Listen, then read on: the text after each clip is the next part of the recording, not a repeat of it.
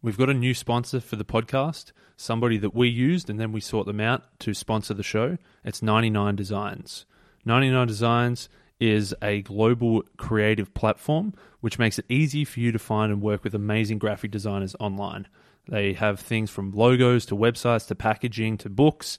99 Designs is the go to creative resource to build your brand on any budget. We've been very hard at work putting together the content for our book and there's probably hundreds of hours that goes into the, the content. So we wanted to make sure we get the packaging absolutely right. So we set up a design contest for the front cover of our book, and we were actually blown away because we got over 100 different designs to choose from.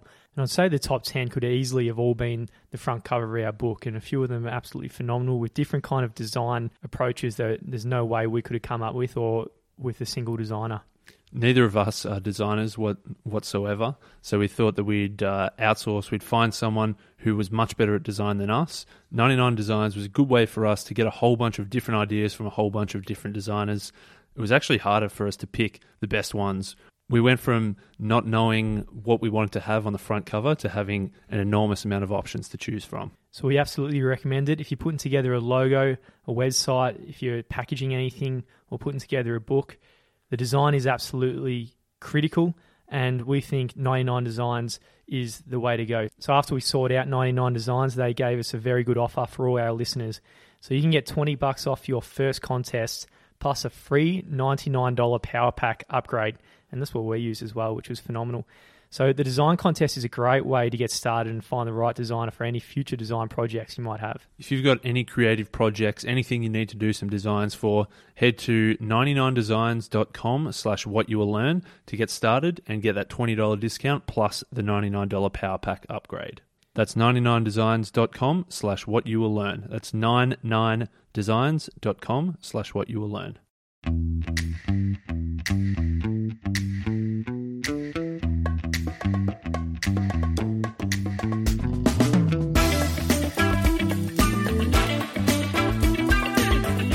Welcome back to What You Will Learn. My name is Adam Ashton. And my name is Adam Jones. Today we're taking you through the best bits of Principles by Ray Dalio Life and Work. Ray Dalio, he started the company Bridgewater when he was 25 years old, just as a one man operation in his spare bedroom.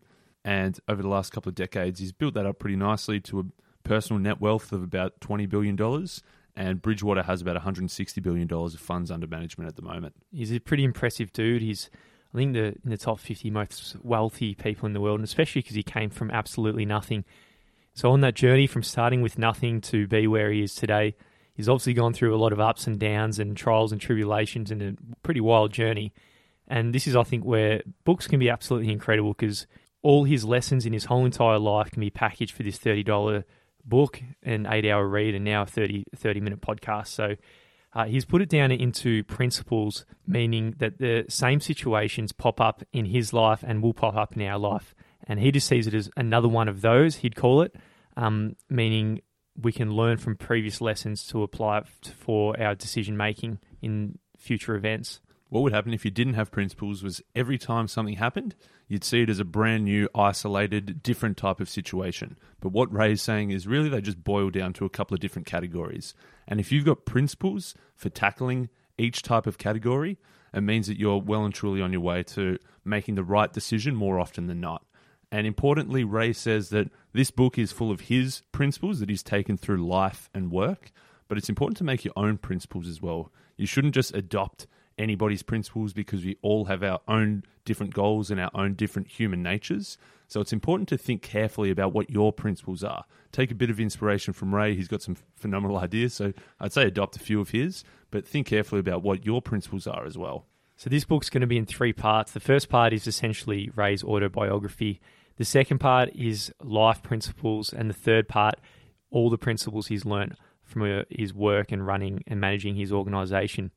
So in this episode, we're going to mix part one and two, uh, his autobiography, and then dropping on the principles that he's learnt along the way. So the story kicks off in about 1967. So Ray, from the very start, he was very interested in investing and how financial markets worked. He had a few early wins with a few stocks, but pure luck and pure chance for these early wins. Then in 1970 to 71, he started to make some bigger bets because he noticed that gold was beginning to tick up it's no competitor to the US dollar. But then the government basically went against their word, um, stopped tying the US dollar to gold. And because of that, Ray made some big bets thinking that the US dollar was going to go down, the stock market was going to crash relative to other currencies, and it was going to devalue basically everything in the US. So Ray made his bets, but it turned out the absolute opposite happened to what he thought would happen. The stock market jumped by 4%, and then obviously a lot of Ray's bets he made all ended up being losses. What he realized through this circumstance was that he missed the opportunity by learning through history. This exact circumstance where currencies were no longer pegged to a commodity like gold. This had happened many times before in history, and a similar result happened in the stock market jumping in overall value. So, a principle that Ray took from this and from a lot of other experiences is to be radically open minded. And he said that this radical open mindedness is motivated by the genuine worry that you might not be seeing your choices optimally. So instead, it's the ability to effectively explore different points of view and different possibilities without letting your ego or your blind spots get in the way. So Ray had a big blind spot. He said, You better make sense of what happened to other people in other times and other places because if you won't know if these things can happen to you, and if they do, you won't know how to deal with them. So Ray was essentially way too sure of what he knew at the time and, and didn't yet have the ability to deal with well what not knowing. And he says this is more important than whatever you actually do know. Another couple of important principles around this radical open mindedness. He says, don't worry about looking good, don't worry about being right, worry about achieving your goal. So rather than thinking about what other people thinking of you, rather than letting your ego get in the way and thinking that you have to look good to everybody, the most important thing, much more important than looking good, is actually achieving your goal. So if you've got a goal in place, being radically open minded allows you to put the ego to the side and just focus on the goal, not about how you're appearing on the outside to everyone else. Yeah, most people out there usually try to prove that they have a good answer when in reality they actually don't. And it's because they have this common view that great people have all the answers. And I think a lot of people have that general belief that if you can answer something correctly and something that sounds really good, then you're you know you're a good person, you're highly valuable. But Ray goes against that. He says you're better off acting like you don't know because if you've got an empty cup and you're starting with that assumption that you don't know, then there's an opportunity to actually learn from every single experience that you come across. Yeah, this radical open mindedness really accelerates the learning process naturally we fear sort of the unknown or the fear of looking stupid. But if we put ourselves out there with radical transparency, radical open mindedness, we're actually able to learn things. And Ray says that you need to sincerely believe that you might not know the best possible path and recognize that your ability to deal well with not knowing is more important than whatever it is you don't know. So rather than focusing on what you don't know, you need to deal well with not knowing. And he says that in dealing well with this not knowing that the radically open minded people, they're going to be the ones coming up with the right sorts of questions. They're going to ask the smart people for the answers compared to the other people who aren't this radically open mindedness. They're just going to be pushing their own agenda. Whenever you're making changes of this sort, whether it's being, he says, mixing radical open mindedness and radical transparency, it's a little bit weird to do at the start, but he says it's like learning any kind of skill, like presenting in public or anything like that. It's very uncomfortable at the start, but with time, if you learn that this is the best way to deal with situations, it's uncomfortable not to be open minded and transparent in such situations. And this leads us into the period around 1979, 1980, 1981.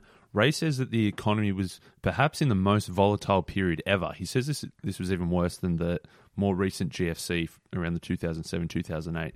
He said that this period at the end of the 70s, start of the 80s was just wild. And he felt that the, the Fed, the Federal Reserve, was stuck between a rock and a hard place. They almost had to print money in order to revive the economy, which was really sputtering and, and struggling to keep going. But at the same time, there was inflation as well. And by printing money, they'd, they'd keep extending this inflation. So they were really like in a lose lose situation. They either by trying to save the economy, they'd have too much inflation, or if they tried to curb inflation, the economy wouldn't be growing fast enough. Yeah, it's a little bit like today. A lot of people are in huge debt, and the way to get rid of the debt is just inflate it all away, and it kind of disappears. But then if you do that, um, interest rates go up, and then people's debts, the way to service that, just goes through the roof, and the economy absolutely collapses.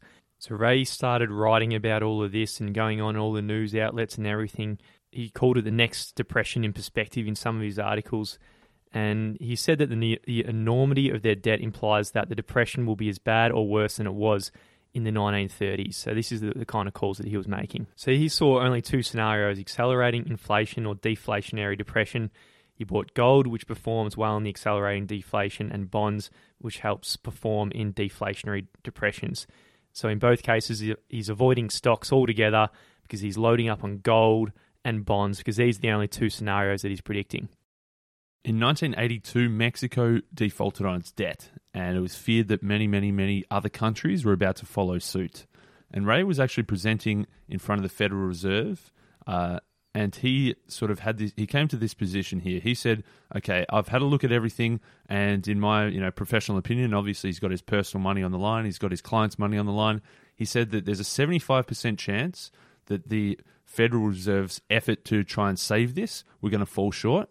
there was a 20% chance that it would initially succeed at a little bit of short term stimulation, but then ultimately fail in the longer term. And then there was a 5% chance that it would save the economy, but then hyperinflation would take over. So Ray thought, okay, there's a there's pretty much a hundred percent chance everything's going to go bad, and so he's made his bets according to these three different scenarios, and he was entirely entirely wrong. The thing that he said was a zero percent chance of happening was actually actually happened, and it was the strongest period of economic growth pretty much in history. yeah, the strongest bull market of all time in 18 years, and all of his clients' money and his own money wasn't even a part of this at the very start. It actually went the other way. So obviously, lost a lot of money, and Bridgewater Associates at the time had a bunch of employees, but one by one, as this bull market was going forward, he had to keep letting them all go. It even got to the point where he had to borrow four thousand dollars from his dad um, until he got until he sold his car. And he was at a fork in the road, like this sort of thing, starting his own business. It was going, hey, it's going pear shaped. Um, you know, should he just go back to Wall Street and become an employee again, where he's got the safe money? This is the period of time that Ray calls his abyss. He's at the absolute bottom here, and he's actually found that in the years since that looking at some of the most extraordinarily successful people around the world, they've had similar big, painful failures that have taught them lessons on how to succeed in future. One he talks about often throughout the book is Steve Jobs. Steve Jobs obviously, obviously founded Apple and built it up nicely, but then he got fired from his own company that he created. And Jobs said that it was this awful tasting medicine, but I guess the patient needed it. Sometimes life hits you in the head with a brick. So don't lose faith. I'm convinced that the only thing that kept me going was that I loved what I did. And so Steve Jobs was saying that even his greatest abyss, getting fired from his own company, getting whacked over the head with a brick, was actually what led him to come back even stronger and build Apple up even bigger when he did eventually return. Ray's saying that hitting rock bottom is part of the journey for everyone who actually goes to reach his level of success. If you think about it, in order to do exceptionally well, you're really going to push your limits to the absolute extreme. And if you push your limits to this extreme, every now and then you're going to crash and it's going to hurt a hell of a lot. And when this happens, you're going to think that you've failed and this won't be true unless you give up. So, in these situations, believe it or not, in that moment, that pain is going to fade away, and there's going to be a lot more opportunities ahead of you, though it's really hard to see at the time when you're at rock bottom. And the important thing is at rock bottom, there's these unique lessons that you can always take away from these failures, and you can gain the humility and radical open mindedness that Ray did in these circumstances to increase your chances of the long term success. Ray said that it's like a three part equation for a successful life it's dreams plus reality plus determination. You need all of those three things. If any one of them are missing, it's not going to work out. If you've got just dreams but no reality, then you're off in fairyland. If you've got the determination but you're not dreaming big, you're probably going to work hard but to no end goal. You really need all three of those those dreams plus reality plus determination to tie all together for this successful life. So, in retrospect, the mistakes he led to the crash seemed obvious. Uh, he was wildly overconfident. One of the quotes he looks back on now that he said at the time, again, was like, There'll be no soft landing. I can say that with absolute certainty because I know how markets work. I'm big Ray Dalio here. right. And then again, through this lesson, he saw the value of going back and studying history. And I think this is what he gets back to over and over again how Bridgewater became the company they are today is because they applied history through their economic decision making through the formulas that they had to beat the market com- uh, relative to their competitors. So he's had this failure here. He's tasted defeat. Before that failure, he was obviously super, super confident. He said, "You know, I can say this with absolute certainty. I know how markets worked." He had so much confidence Uh, he had the dreams and determination, maybe not the reality. And so, what these, this big failing really taught him was that from then on, he was moving forward with the sense that there was always this high likelihood of getting whacked again. So, rather than being so confident and so sure of himself, he was moving forward with a bit more realism, with a bit more open mindedness, always worried about what could the next big thing, the next big unforeseen thing that I'm so sure could never happen, but would actually happen. So he's approaching his investment decisions and his life decisions with a lot more open mindedness and looking at all the possible scenarios, which allowed him to be a much more successful investor. Yeah. It gives us a glimpse also into the analogy that he runs his life by. I think it's interesting to hear what everyone's analogy is that because I think it does shape a, a lot of their own decisions. For Ray, he sees life as he sees that to live a great life, you need to cross a great jungle with a lot of different animals in there, there who can take you down, a lot of different dangers and everything. And you got two choices. You can stay safe where you are and have an ordinary life and not have to deal with the jungle whatsoever. Or you can take that huge risk and cross the jungle where the big panda and the, the, the ape and the and the snakes they can Panda's just dangerous. yeah They just look big and fluffy and cuddly. In Ray's- they're vicious. they're Yeah. vicious in Ray's jungle. but you know, you got to get past all those those obstacles to get to the terrific life. So that's the choice we've all got. We can stay safe where we are now, or we can cross the jungle. A little bit like the analogy we use sometimes is like stepping in the arena um, rather than sitting on the sidelines.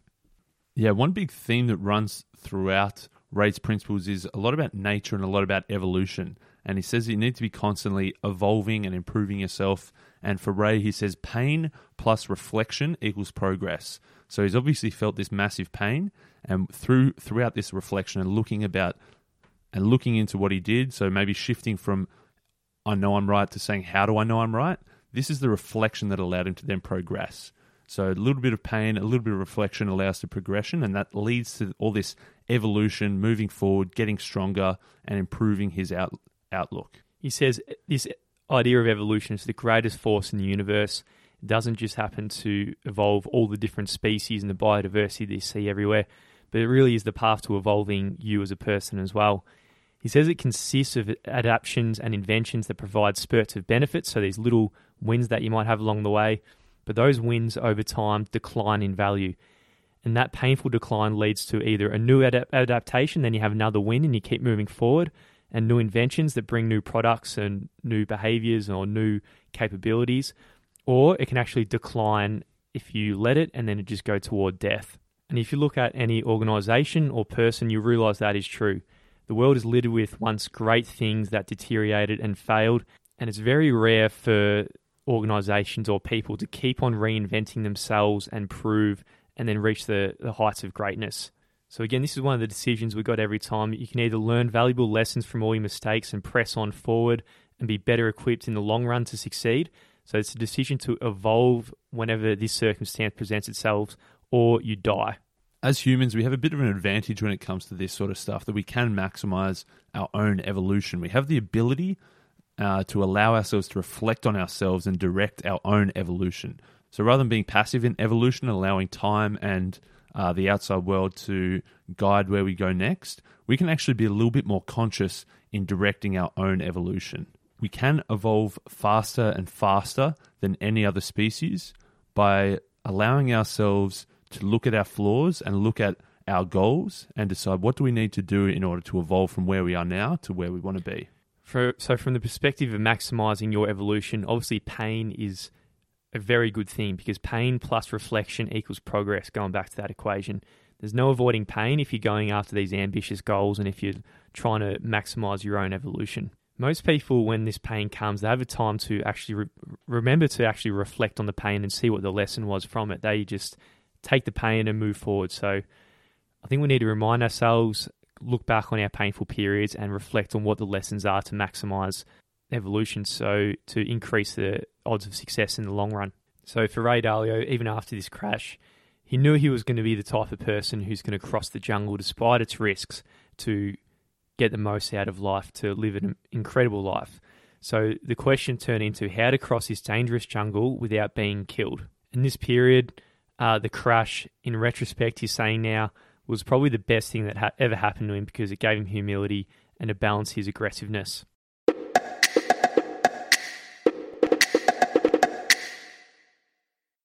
So, as a summary of Ray's principles that he's learned along the way, the first one we've spoken a little bit about, it's embrace reality and deal with it.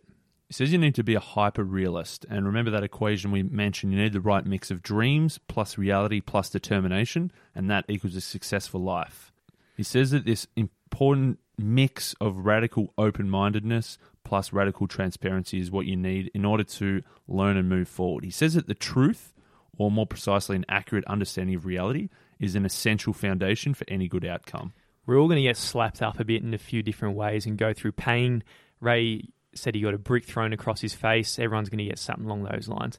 And every time this happens, we've got a choice to actually evolve and learn from the situation. And in the long term, we're going to be much better off because of this situation.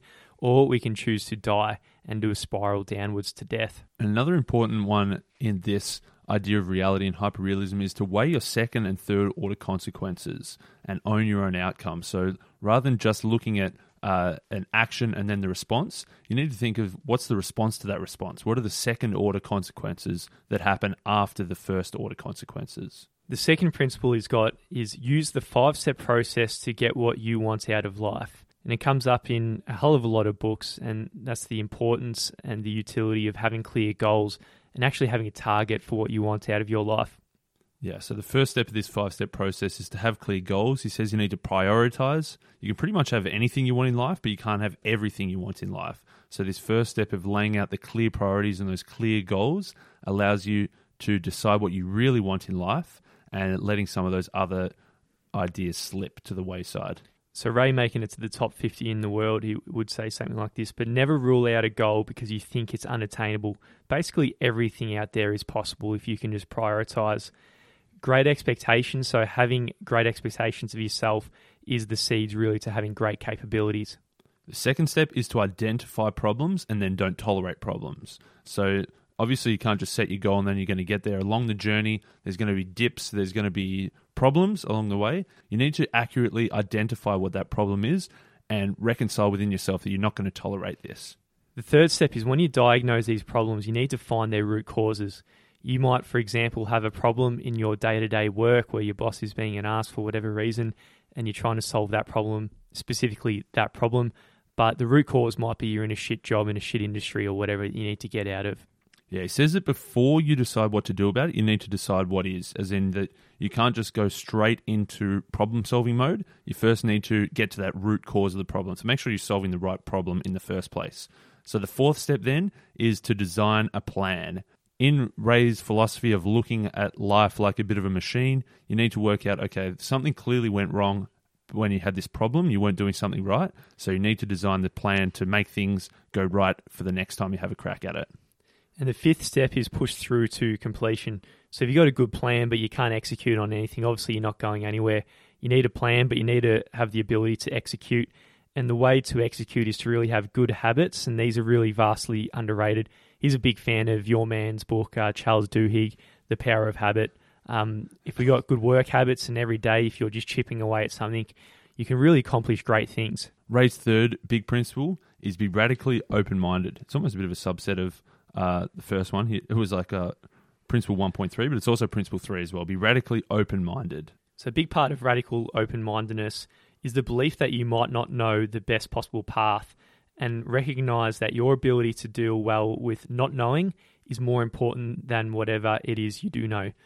So it's coming with the assumption that you don't know hardly anything, which is definitely the case. You're one person out of billions of other people around the world, and your subset of experience is, is almost nothing compared to really what is out there in terms of knowledge a practical thing that Ray likes to always do. He says you need to triangulate your views with believable people who are willing to disagree. So it can be a bit of a trap to just find people who all think the same thing as you. Ray says you need to actively go out there and find people with different views, find both parts of the story, and not just people who are differing for the sake of differing, people who he says are believable, people who have a bit of trust and then you need to take on a little bit of both and triangulate your views to be somewhere in the middle. And he says, understand how you can become radically open minded. So, a bit of self awareness there, understand where your blind spots and your weaknesses might be. He also says a big part of this is meditation. Uh, Big Ray, he did transcendental meditation along with Big Arnie. There's a few big dogs out there who've done transcendental meditation, but he got a huge return on investment in all the meditation that he's done in his life. Big principle number four is understand that people are wired differently. You can't just think that everybody is the same as you, they think the same way as you, they've got the same goals as you. You really need to realize that everybody is different. We're all born differently with different attitudes, and they can sometimes help us and they can sometimes hurt us, but it's important to recognize that everybody is doing their own thing for them, and you've got to start to get a truer understanding and empathy for other people. Yeah, people fall in different places along the spectrum of things like introversion versus extroversion, intuiting versus sensing, thinking versus feeling, planning versus perceiving. Then you got creators out there, refiners, advancers, ex- executors, flexers, people who focus on tasks versus people who focus on goals versus the people who are really big picture. So there's a huge variety of people out there, and if someone's different to you, it's actually a very good thing because if you can work with them, they can compensate compensate for what your weaknesses are and combine it with your strengths.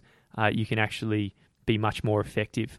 Yeah, Ray loves the Myers Briggs uh, personality test, and they do a whole bunch of different personality tests for the people that he hires at Bridgewater. And he even makes baseball cards for every single employee with sort of their, their stats and some of their strengths and weaknesses. It'd be, so, pretty, uh, it'd be pretty interesting working with at uh, Bridgewater yeah, after reading this book. It certainly would be. So then you can go to someone and look up their stats, and uh, maybe someone who's thinking big picture. Don't give them the nitty gritty task that you need to have super super strong accuracy about looking into the finer details. So, using baseball cards and using all these personality tests, Ray's able to put the right people in the right situations. Yeah, and that's something that Peter Drucker in The Effective Executive really outlined.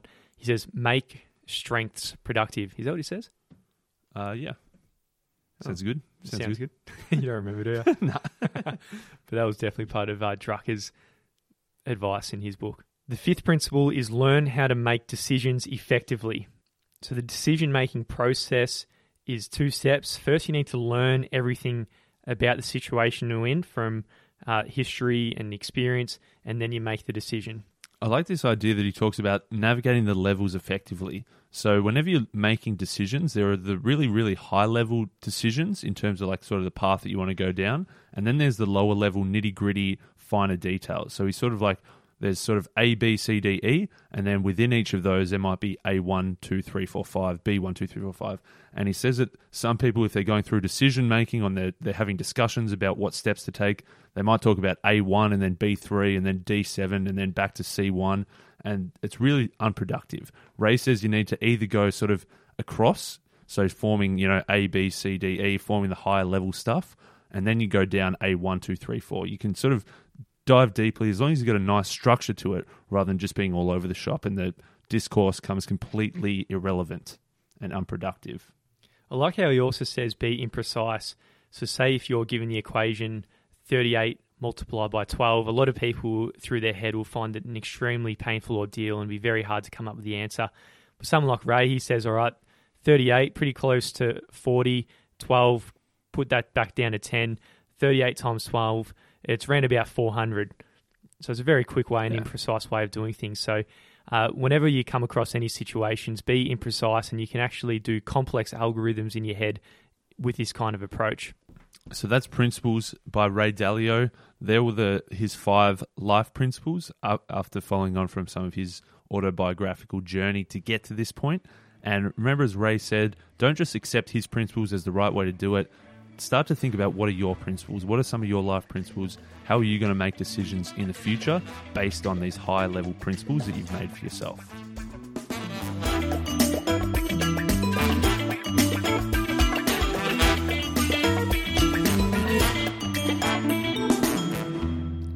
If you enjoyed that episode, go out and share it with your friends. It's actually really easy to do now with Spotify. You just hit, hit the three dots in the top corner of the screen, and then from that, you hit share and then you can go straight to Instagram stories and make sure you tag us in so we know who you are and then all your friends can learn from this episode also.